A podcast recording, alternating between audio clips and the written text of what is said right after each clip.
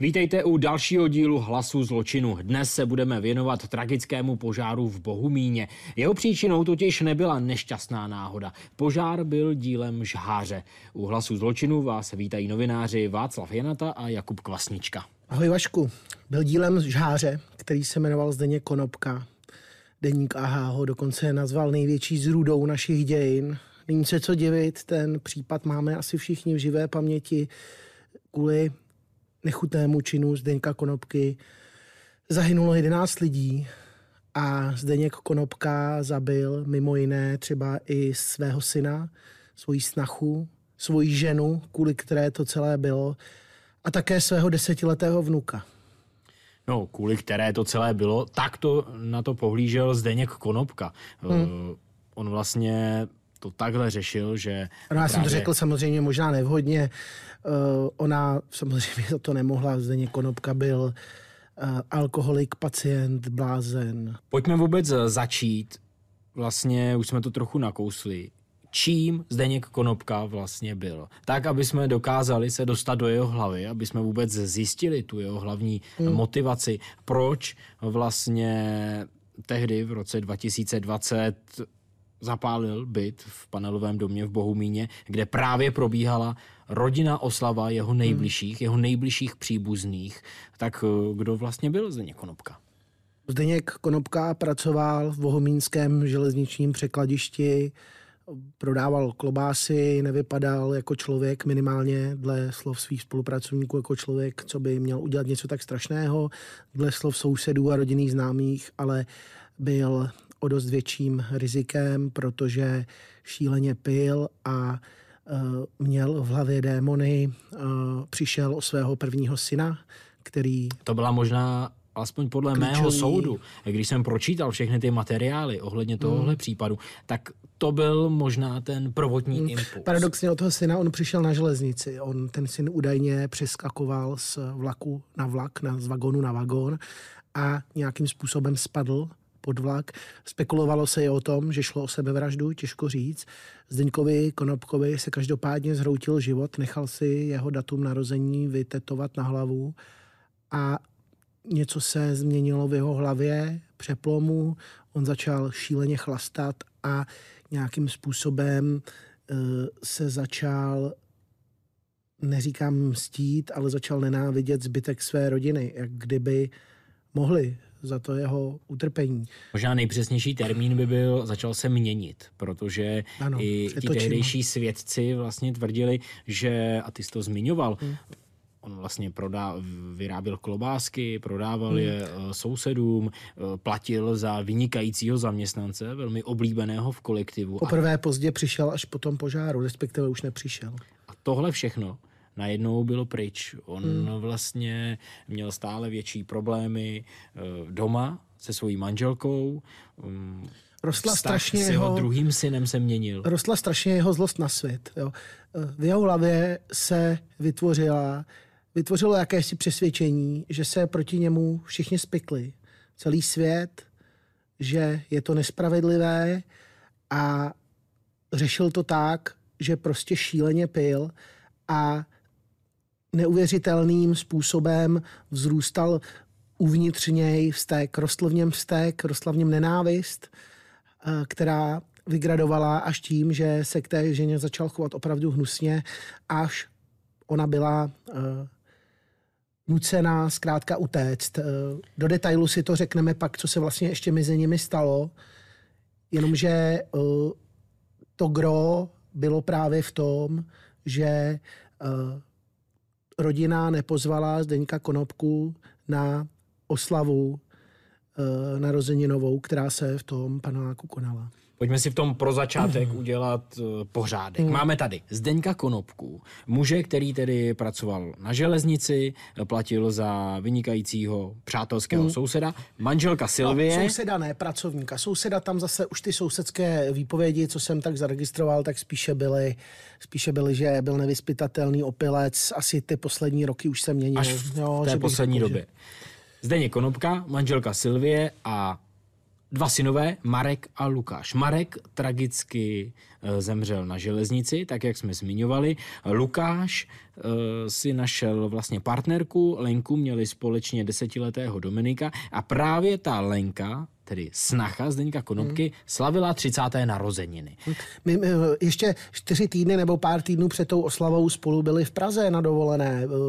Měli na Facebooku fotky, jak všichni pijí pivo někde pod Karlovým mostem. Vypadalo to jako poměrně rodinná idylka a ten chlápek rozhodně vypadal jako nějaký vrah. Vypadal jako takový bodrej, bodrej, tlustší chlápek, co má rád pivo. Rozhodně byste asi do něj neřekli, že udělá něco tak tragického. On zkrátka začal vinit celý svět. Hmm. Začal vinit eh, svoji manželku ze smrti syna Marka, eh, z té celé situace, kam se rodina dostala. Eh, začal se dohadovat se svým druhým synem Lukášem, který se logicky své matky zastával. A... Ten vztah s tím Lukášem byl dalším kritickým bodem tohoto tragického případu tam přišly prostě další a další problémy, které se na Zdeňka Konopku valily. On eh, se je snažil vyřešit pitím alkoholu, což samozřejmě hmm. fungovalo jen velice zkresleně. A pak přišel ten zlom, kdy vlastně manželka Silvie od něj odešla hmm. právě bydlet k synovi Lukášovi a u syna Lukáše měla probíhat ta zmiňovaná narozeninová oslava, na kterou ale Zdeněk Konopka nebyl pozván. A to byl ten impuls, kdy podnapilý Zdeněk Konopka hmm. udělal, co udělal. Udělal, co udělal. Pojďme On... si to teď dát do nějaké časové osy. Eh, je sobota ráno 8. srpna 2020 a Zdeněk Konopka se nějakým způsobem dozvídá, že ho nepozvali na oslavu a že ta oslava proběhne bez něj. To znamená, že pije od rána. Pije od rána a značně opilý nasedá do svého osobního vozu.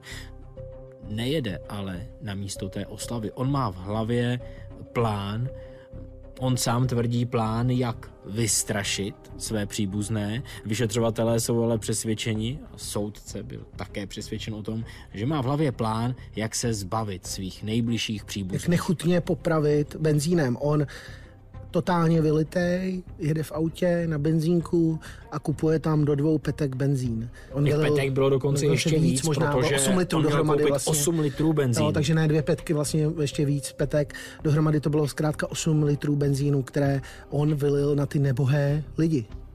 No on přejíždí s tím benzínem do Nerudovy ulice, hmm.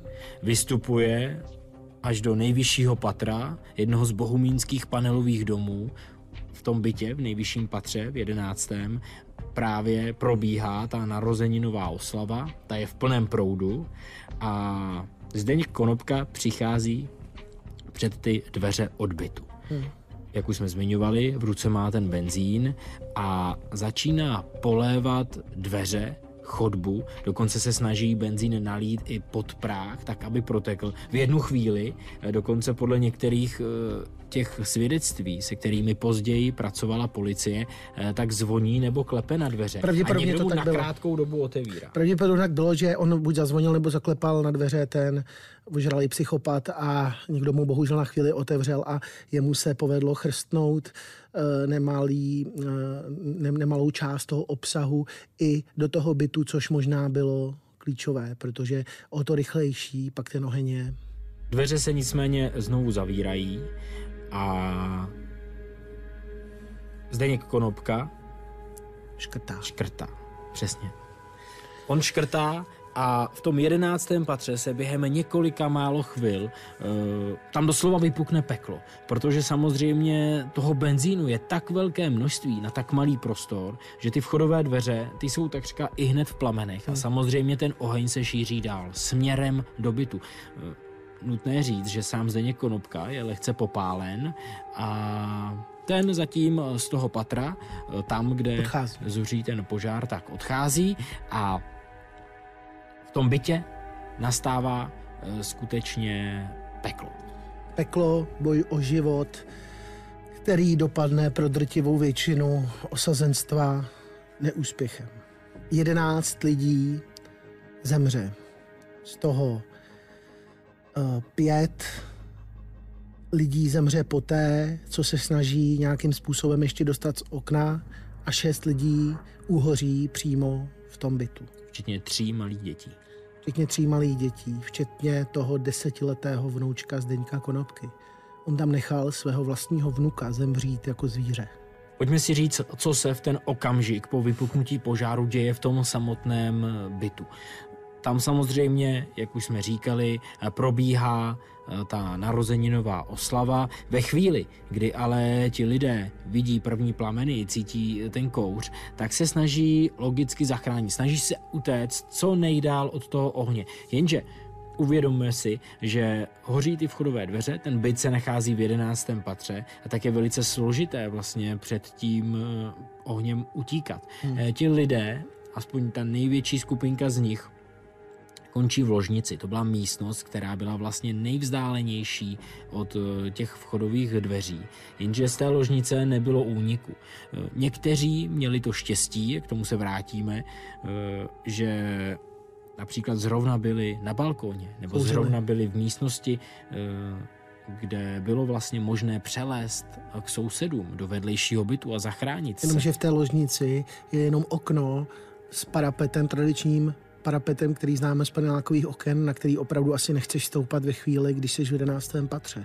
Ti lidé, kteří se dostali do té ložnice, tak eh, ještě doufali v nějakou záchranu, jenže eh, ty plameny se šířily opravdu rychle. K tomu je potřeba si připočíst eh, jedovatý kouř, a zkrátka těm lidem nezbývalo nic jiného, než se pokusit se zachránit tím, že vylezou na to okno. Hmm. Oni můžeme teď jen spekulovat, že třeba nepředpokládali to, že budou muset skákat eh, dolů. Oni si třeba mysleli, že se zkrátka jen eh, vylezou na parapet a během té chvíle, co tam nebo budou, něco se stane. No. Zkrátka přijde nějaká záchrana. A nebo ze spoda, ty přijde, nebo ze spoda přijde záchrana od hasičů, ať už po vodobě nafukovací plachty, kterou v tu chvíli hasiči zrovna foukají, akorát to nestihnou a první oběť dopadá vedle nich ve chvíli, kdy foukají tu plachtu záchranou. Tou obětí je bohužel 17-letá těhotná dívka v 8. měsíci.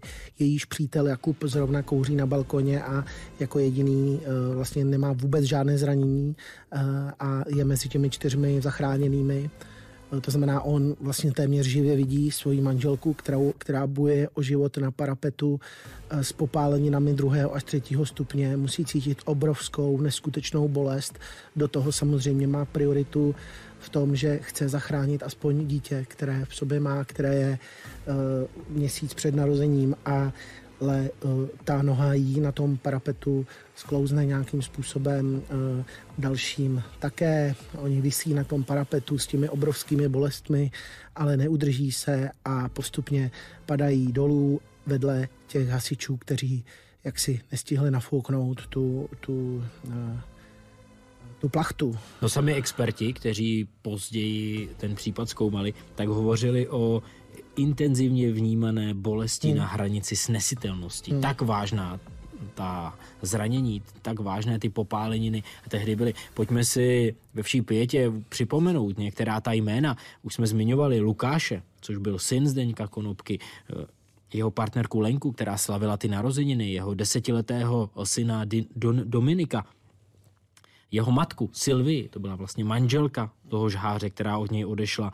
sestru Lenky, to byla právě tebou zmiňovaná 17-letá těhotná Nikola, její přítel Jakub, ten se tedy zachránil tím, že zrovna eh, se mu chtělo kouřit a poodešel hmm. na balkon v době toho útoku. Pak tam ale byl ještě další Lukáš s Lucí, eh, jejich 11-letá dcera Melinka, hm, Honzík, osmiletý soused, kamarád vlastně eh, těch dětí, další dva starší muži, to byli všichni Strašný, lidé. ten výčet je úplně příšerný. Kteří zůstali v tom bytě a kteří se těm plamenům zkrátka nemohli nijak bránit. Pak samozřejmě se eh, až poté, co hasiči uhasili ty plameny, co se ten případ dostal do médií, tak někteří lidé samozřejmě spekulovali, proč někdo neproběhl těmi plameny, proč se nepokoušeli vyrazit ty dveře, ale tyhle ty rady já bych označil až za nemístné, protože samozřejmě ti lidé v té situaci udělali všechno pro to, aby se zachránili, ale to, než se alespoň pokusit vylézt na to okno,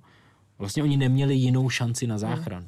Samozřejmě otázka je, jestli udělali maximum hasiči, respektive to bylo asi tou hlavní otázkou, která se po tom zásahu dlouho řeší. Emoce jsou obrovské, protože jak jsem vyprávěl, představ si ten moment, kdy hasiči přijedou na místo, podle svědků to bylo takhle. Hasiči přijeli na místo, podle svědků, koukají na panelák a rozhodují se jít zachraňovat vnitřní cestou. Mezitím eh, nahoře zuří boj o život a už je vidět, že lidé jsou v oknech.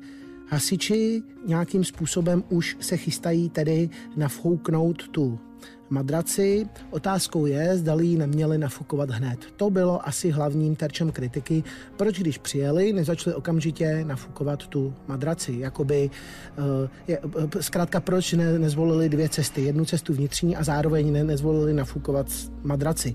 Protože oni nafukují madraci a vedle nich padají uh, lidé. Naprosto tragický a hrozný tohle to vidět.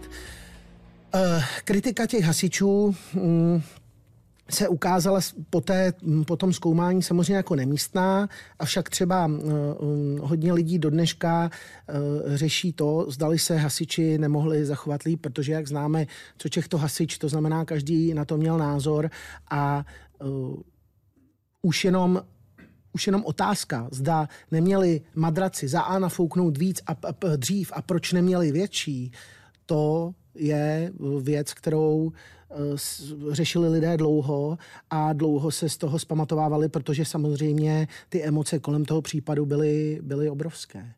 Ty jsi zmiňoval svědky, kteří hmm. vlastně pozorovali ten požár. Mimochodem, my si ta jejich vyjádření teď můžeme pustit, protože samozřejmě štáby krimi zpráv tehdy v Bohumíně, v Nerudově ulici natáčeli. Já jsem viděla pět lidí, jak vlastně jak vyskočilo z toho okna, hořelo. Se strašného vidět, jak lidi prostě z 11. patra prostě jen tak spadnou.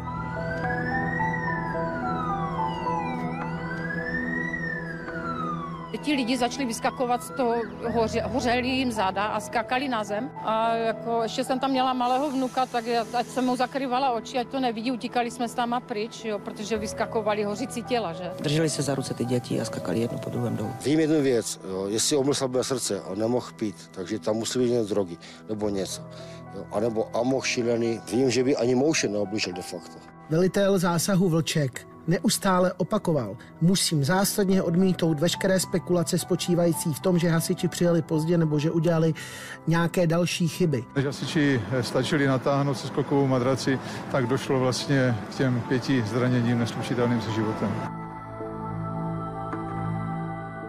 Svědci kritizovali dvě věci. Jak už jsem říkal, madraci, eh, která byla nafouknutá pozdě a také to, že se hasiči motali docela dlouho na bohumínském sídlišti, než našli ten dům.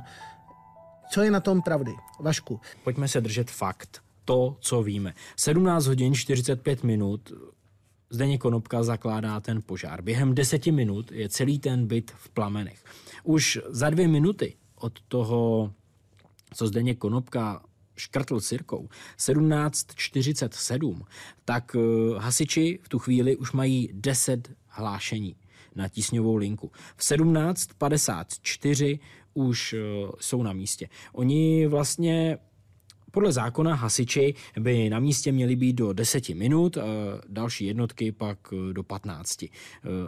Oni během pěti minut už byli na místě. Ty jsi zmiňoval tu... Oni byli na místě, ale šli hasit vnitřkem budovy. Úplně se vykašlali, samozřejmě z mého naprosto laického pohledu a do dneška si pamatuju na ty emoce, jak jsme to všichni řešili, protože každý viděl aspoň jednou závod eh, z bodu dobrovolných hasičů a myslí si, že tomu rozumí. Ale uh, ve chvíli, kdy přijedou, vidí, co se děje nahoře, samozřejmě asi nemůžou odhadnout závažnost toho požáru, přesto se brutálně kouří z oken.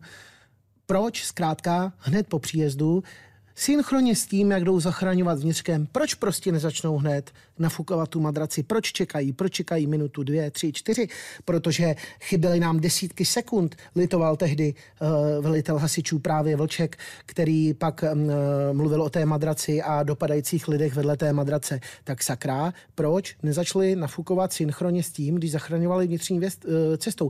Vím, že se to nedělá, přesto ten požár uh, vypadal uh, hrozivě. Ta praxe českých hasičů je taková, že výškové budovy uh, se zkrátka hasí vnitřní cestou. Uh, Za prvé, ta hadice ti velice zjednodušeně řečeno nedostříkne do výšky 33 Já jsem, metrů. jasně, ale proč nenafukovali madraci u toho? Eh, Hasiči měli vlastně u sebe matraci, která by zvládla bezpečný seskok lidí eh, maximálně z 23 metrů. Což je další tu jakoby skandální věc. To je další hasiči, skandální věc. Ale když hasiči přijedou na to místo, tak eh, čeští hasiči se nechovají tak jako v amerických filmech, když vidíme, že přijede hasičské auto a první, co hasiči dělají, tak někde pod mrakodrapem začají, začnou roztahovat Ano, to známe eh, všichni.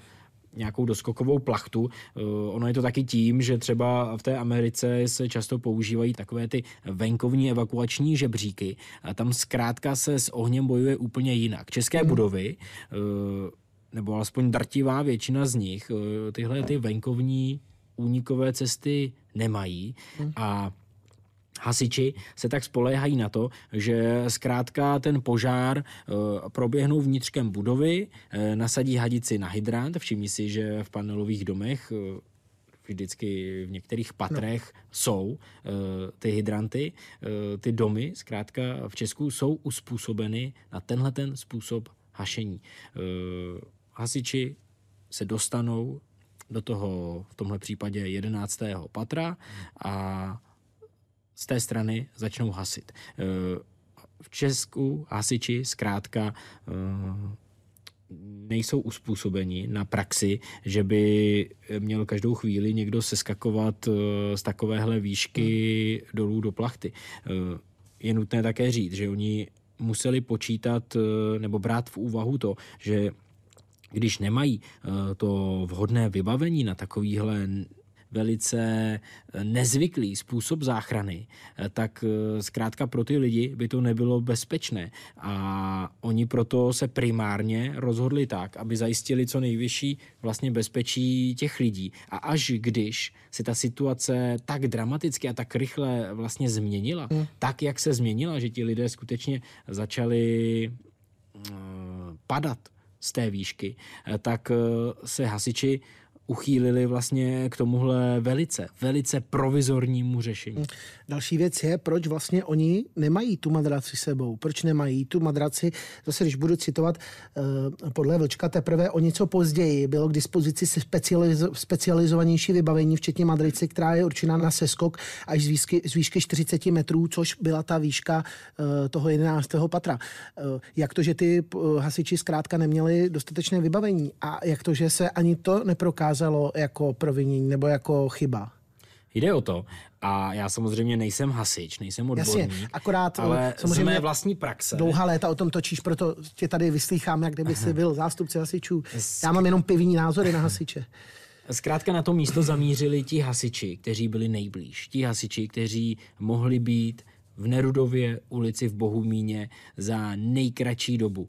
A samozřejmě v každém hasičském autě není veškeré vybavení, které eh, by najednou během toho požáru Jasně. bylo potřeba. Eh, Na to místo vlastně dojížděly ještě další a další jednotky.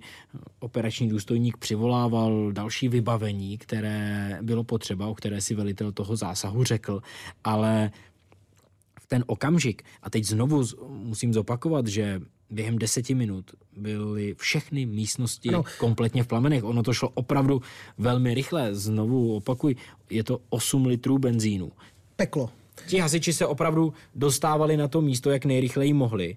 A je logické, že v tu chvíli, kdy dojeli na to místo, tak u sebe neměli vlastně veškeré to vybavení, které mají k dispozici. Ano, to je další věc. Otázka je, kdyby z druhé strany nafoukli tu madraci určenou pro 23 metrů seskok a ty lidé by do toho začali skákat, co by se pak začalo dít. Ty lidé by asi nedopadli úplně dobře. Začali by se buď, já nevím, odrážet, nebo naopak by vzali asfalt, nebo jak by to vypadalo ve chvíli, když by nafoukli aspoň tedy tu madraci a skočili do, nich, do ní lidé.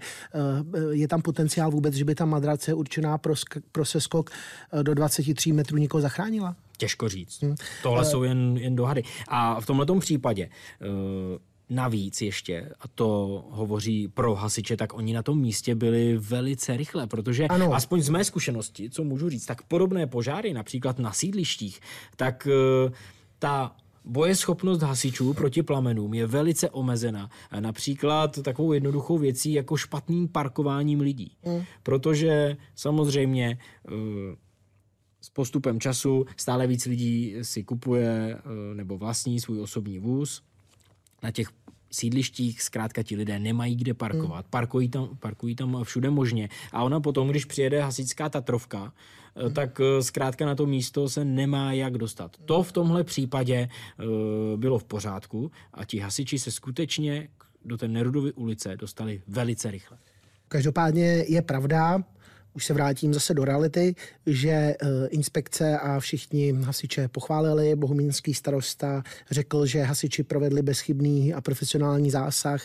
Poté, co emoce opadly, tak hasiči byli oceněni. V 17.54 začali hasit, v 18.30 už byl hotový vnitřní eh, požár, byl uhašen za 36 minut. 36 minut a stejně tam zahynulo 11 lidí. To muselo být, eh, to, to, to opravdu, ten Zdeněk Konopka jako kdyby vstoupil do toho bytu s plamenometem. Tam nebyla šance přežít.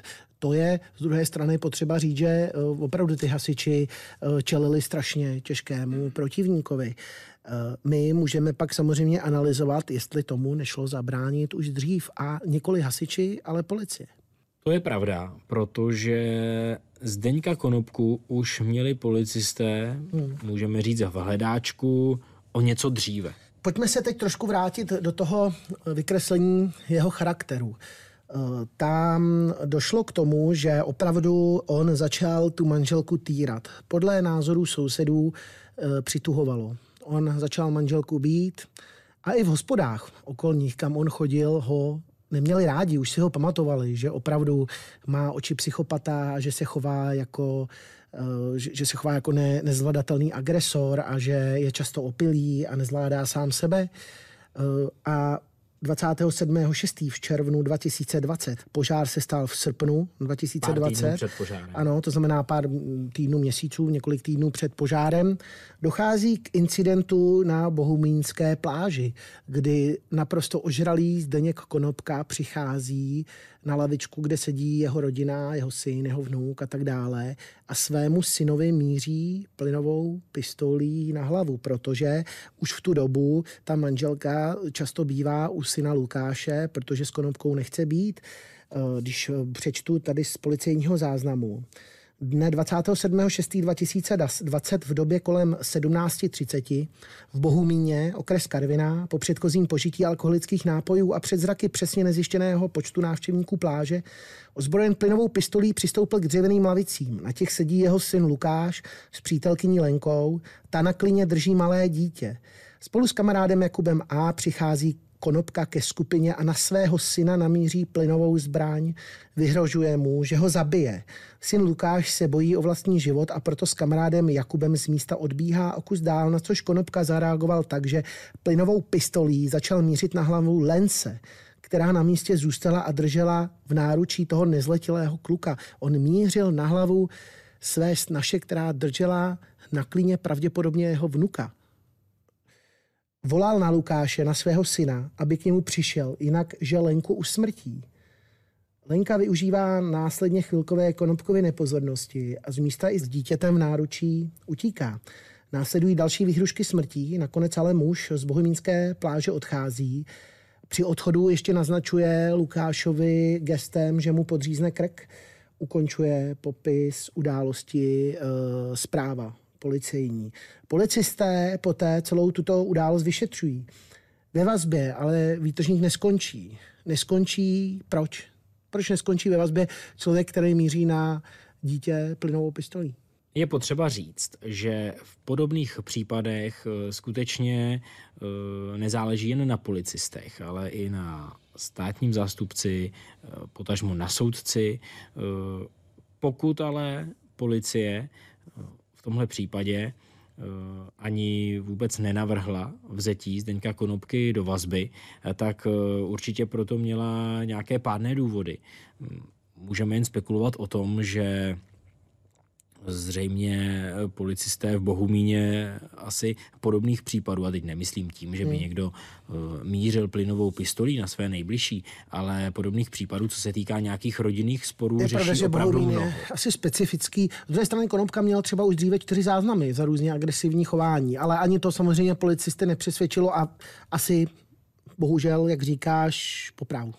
Lze si představit, že bylo pravděpodobné, že syn vlastně vůbec netrval na tom, aby policie ten případ nějak zvláště vyšetřovala a zkrátka hmm. myslel si, že se celý tenhle ten rodinný spor eh, vyřeší za zavřenými dveřmi a není potřeba eh, vlastně do toho zatahovat policii. Hmm.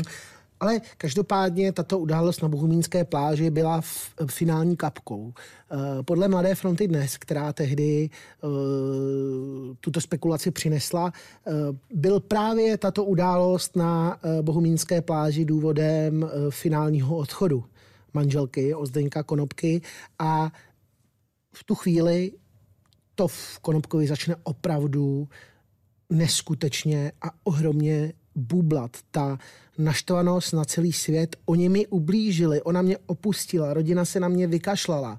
On byl naprosto bezcitný, egoistický zbabilec, který řešil jenom sám sebe. O egoistickém, jako o egoistickém a bezcitném zbabilci o něm mluvil i právník pozůstalých Petr Kausta. Jsem se ho jenom v posledních výslechu eh, zeptal, jak se dívá na to svoje zavinění. To bylo poté, co už sám navrhoval dohovodu o vině trestu, to životí. A on řekl, že uh, nemá plnou vínu, že tam velké zavinění má jeho manželka. Moje klientka v tom směru, když jsem se ptal, v čem teda, tak řekl, že tím, že ho opustila. Na můj dotaz, zda teda to považuje za adekvátní uh, upalit tolik lidí, tak uh, za to na to lakonicky řekl, no a tam bylo minimálně pět chlapů, ti to měli uhasit. Takže podle mého názoru eh, nemá žádný náhled na svou trestnou činnost a jeho výroky v tom přípravném řízení když jsem se ho doptával, jakýže absolutní trest by očekával, tak říká trest smrti, tak si myslím, že vůbec neví, o čem mluvil, že to bylo prostě takové, aby to vypadalo z mého pohledu ten člověk naprosto, naprosto bezcitný. To, jaký Zdeněk Konopka ve skutečnosti byl, myslím, nejlépe vystihuje také ta situace, která nastala, teď se trochu vrátíme, po tom založení požáru. Zdeně Konopka polévá ty dveře benzínem, zapaluje, v první okamžik i on sám se lehce popálil a potom jde dolů. On schází těch jedenáct pater zase zpátky, zastavuje se v takovém parčíku na trávníku před tím domem a celou tu dobu vlastně sleduje, jak ten byt postupně pohlcují plameny, On sleduje příjezd hasičů, sleduje to, jak se ti hasiči marně snaží zachránit obyvatele toho bytu a on vlastně sleduje i to, jak jeho nejbližší příbuzní Angelka a syn padají z okna. Skáčou z těch oken. On sleduje to zoufalé počínání a... Nehne brvou, nehne brvou. A jeho zadržení to je vlastně jedna velká náhoda, protože jeden ze všímavých bohumínských strážníků uh, zahlédne tohoto muže a přijde mu to zkrátka podezřelé. Má popálené ruce. Má vypadá. popálené ruce, tak ho osloví. Možná si nejprve myslel, že jde o, o oběť toho požáru, ale brzy tedy zjišťuje, že právě Zdeněk Konopka hmm. je tím žářem. Třetí otázka, třetí nebo kolikátá, nevím přesně kolikátá otázka je, zapálil jste to vy? A Konopka odpoví ano. Policista se zděsí, řekne, pane bože, proč? Konopka, chtěl jsem je postrašit. A v tu chvíli policisté samozřejmě zadržují Konopku. Tohle on vlastně tvrdil i během následujícího soudu, protože eh, ty záběry, na ty si určitě každý vzpomene. Hmm. Konopku vlastně policisté vedli v helmě, tehdy byly jedny z nejtvrdších eh, protikovidových opatření, takže on měl zakrytá ústa rouškou a obvázané, měl obvázané ruce, ty ruce. Byl na tak. boso. Vypadalo to jak scéna z nějakého válečného filmu, jak kdyby šel nějaký válečný zájatec, ale on to byl akorát eh, opravdu nechutný vrah, který nikdy v podstatě nepřiznal, eh, nebo ne, nikdy se neomluvil, nikdy eh, ne, neřekl, že za to nějakým způsobem může, nikdy neprojevil lítost. On, no on se držel vlastně dvou hlavních tezí a sice uh, za A za všechno může moje manželka, že mě za B chtěl jsem je jenom postrašit. Za ten útok může moje manželka, že mě opustila, uh, říkal. Advokát Petr Kausta eh, měl možnost se vyjádřit, projevit lístost nad tím, co udělal, omluvit se, káce. On to ale neudělal byl naprosto bez emocí. Dohodou se státním zástupcem sledoval pouze egoisticky své zájmy, protože on se vlastně dohodl na vině a trestu, aby nebyl souzen a on přijal do životí, aby si zkrátka, nemů- on si odpustil to martýrium u toho soudu, to tu nenávist od všech eh, příbuzných, kterým zabil eh, blízké.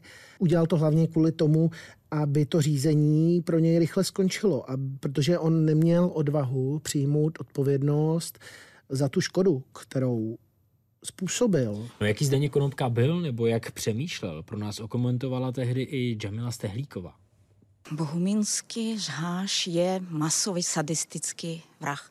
Sadistovi činí potěšení, přímo rozkoš týrat a trýznit živé bytosti. A když oběť uteče, tak je přesvědčen, že má právo na absolutní trest. Takže bohumínská tragédie to byla tou rozšířenou masovou vraždou potrestání ty uprchlé manželky s tím, že byla pečlivě naplánovaná, aby trpělo co nejvíc lidí, aby ta škoda, která byla napáchána, byla největší o tom mluví všechno. To, že vyčkal ty příležitosti eh, těch oslav, to, že vylil tu hožlavinu u východu z obydly, takže lidé eh, museli zůstat eh, v bytě. Potom pozoroval, díval se s potěšením na, na tu zkázu, na to peklo, který rozpoutal. Když se ho ptali uh, kausty toho pána, co obhajoval pozůstalé, zdali Konopka věděl, kdo je v bytě, že tam jsou tři děti, že tam je těhotná 17-letá dívka. On to moc dobře věděl. Cíleně jsem se ho na to ptal, říkal Kausta. Věděli o tom, že uvnitř jeho vnuk, kterého podle svých slov miloval, to je něco naprosto příšerného. On tam nechal schořet svého vlastního vnuka, eh, se kterým se eh, čtyři týdny předtím fotil na Facebook u táboráku, eh, měl ho na klíně a vypadalo to, že to je krásný vztah vnouček dědeček. A on tam toho desetiletého nevinného kluka nechal schořet. Uh, uh, při, připravil ho o život, věděl předem i to, že je tam těhotná žena. On to všechno věděl. Ta jeho egoistická sebestředná zlost musela být masivní a odporná. Mimochodem, když uh, potom se bavili o tom požáru, si ještě dovolil říkat, že tam byli dospělí chlapy, kteří sakra měli ten oheň uhasit. On si neuvědomil, jaké peklo tam způsobil. On říkal, že tam byli dospělí chlapy, to měli uhasit vodou ten člověk je opravdu stělesněné zlo a deník AHA, který ho nazval největší zrůdou české historie, opravdu nebyl daleko od pravdy. Možná bylo nakonec dobře, že soudce vlastně souhlasil s dohodou o vině a trestu, i když tohle rozhodnutí také hmm. nechalo vzplát nějaké emoce, protože hlavně pozůstalí vlastně se dožadovali toho, aby proběhl celý ten proces, ano. aby pojďme si možná vysvětlit, co to vlastně je ta vina a trest. Eh, odbor, odborněji trošku jenom, aby jsme věděli, k čemu tam vlastně došlo. Eh, aby měli vlastně diváci a posluchači jasno, dohoda o vině a trestu jde zkrátka o to, eh, že pokud se státní zástupce s tím obžalovaným domluví na nějaké výši trestu, tak eh, nemusí už dojít vlastně k celému tomu soudnímu procesu, ale celé to jednání se velice tedy eh, zjednoduší, velice zrychlí. Eh, samozřejmě ten obžalovaný musí splnit určité podmínky, hmm. mezi kterými je například to, že musí uh, se vlastně ke všemu přiznat a pak zkrátka nemusí docházet k těm složitým jednáním, ale zároveň veřejnost potom vlastně přichází o to, eh, že už nemůže být svědkem toho tak. procesu. A v tomhle případě eh, ti pozůstalí vlastně chtěli vědět, co zatím stálo. Oni chtěli znát ty motivy, chtěli slyšet toho Zdeňka Konopku, hmm. co před tím soudem říká. Mimochodem, takhle pozůstalí mluvili, když s nimi moje kolegyně Markéta Šenková dělala rozhovor.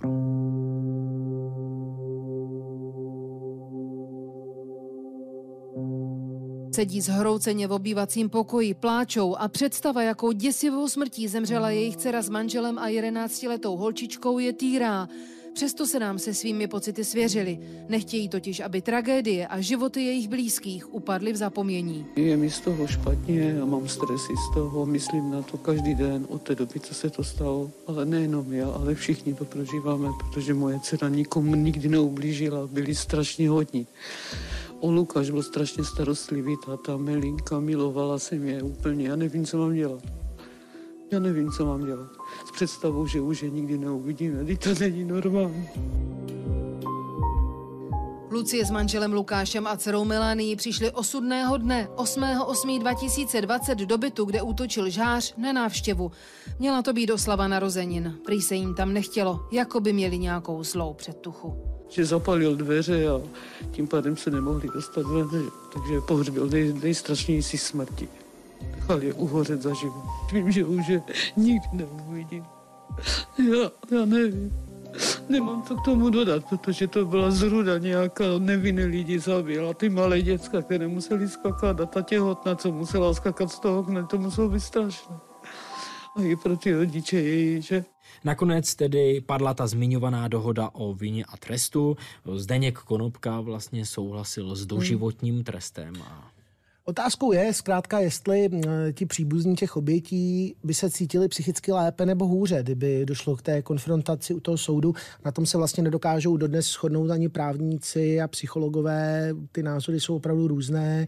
Právníci, myslím, jako odborně legislativně, zdali je to fair, takováhle domluva o vině a trestu v rámci doživotí a psychologové v rámci toho, jestli ty svědci nemohli projít aspoň jakousi uh, duševní očistou, když no, by se někteří agresi. lékaři tvrdí, že je to dá se říct, určitá terapie. Hmm, ale někteří se tvrdí, že je to ještě horší. No. Uh, jeden z pozůstalých křičel u soudu, že mu chce naplivat do ksichtu a zjistit, proč zabil jeho příbuznou když se ho ptali a řvali na něj u toho jediného soudního procesu, kde došlo k té dohodě, eh, tak jeden z nich na něj přijřval, jako proč to udělal, proč si mi zabil příbuzné, proč? A on prý jenom cynicky ocekl, neměli tam být. Hrozný. A mimochodem eh, by mě opravdu zajímalo, jestli ten člověk má teď po tom vystřízlivení, protože doufám, že ve vězení asi úplně nepije, jestli má nějaké svědomí, jestli ho to doběhlo, jestli se mu dobře spí, hrozně by mě zajímalo, jestli si to už uvědomil, anebo jestli stále žije v nějakém přesvědčení, že mu celý svět ublížil a on se mu jenom pomstil.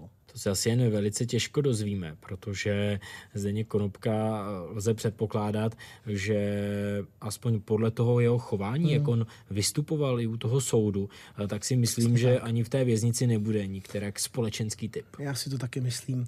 Mimochodem, víš, uh, co odpověděl na uh, poslední dotaz soudce k obžalovanému, kdy, který se ho zeptal, kterému soudkyni, která se ho zeptala, chcete něco dodat? Konopky. Víš, co odpověděl Konopka? Po tom všem, co udělal. Chcete něco dodat? Ani ne, paní předsedkyně. Ani ne. Tím končí dnešní díl Hlasu zločinu. Poslouchat nás můžete na CNN, Prima News, také na našem spravodajském webu a také na všech podcastových aplikacích.